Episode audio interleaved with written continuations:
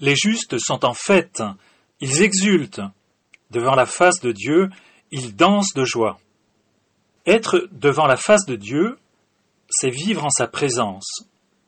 Pourtant, cette face de Dieu peut nous faire peur, car la lumière dont elle resplendit pourrait venir révéler notre vérité et mettre en évidence notre faute.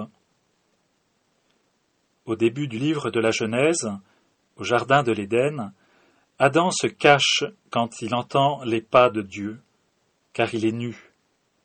Sauf que le regard de notre Dieu n'est pas un regard qui surveille, mais un regard qui rayonne de la lumière et du feu de son amour.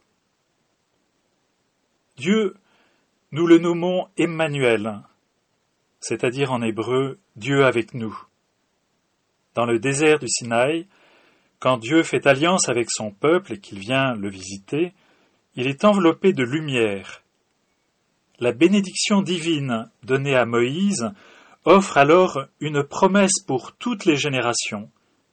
Que le Seigneur te bénisse et te garde, que le Seigneur fasse pour toi rayonner son visage et te fasse grâce, que le Seigneur te découvre sa face et t'apporte la paix. Le regard de Dieu est donc capable d'illuminer les hommes. Il nous soutient de son regard d'amour, fidèle et plus fort que la mort.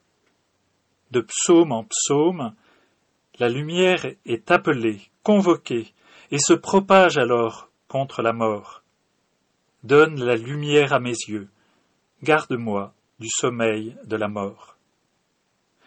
Pour nous, Dieu a révélé son visage en Jésus. Je suis la lumière du monde. La foi en Jésus est une lumière qui transforme le croyant lui-même en un être lumineux, comme le dit encore Jésus. Croyez en la lumière et vous deviendrez fils de lumière.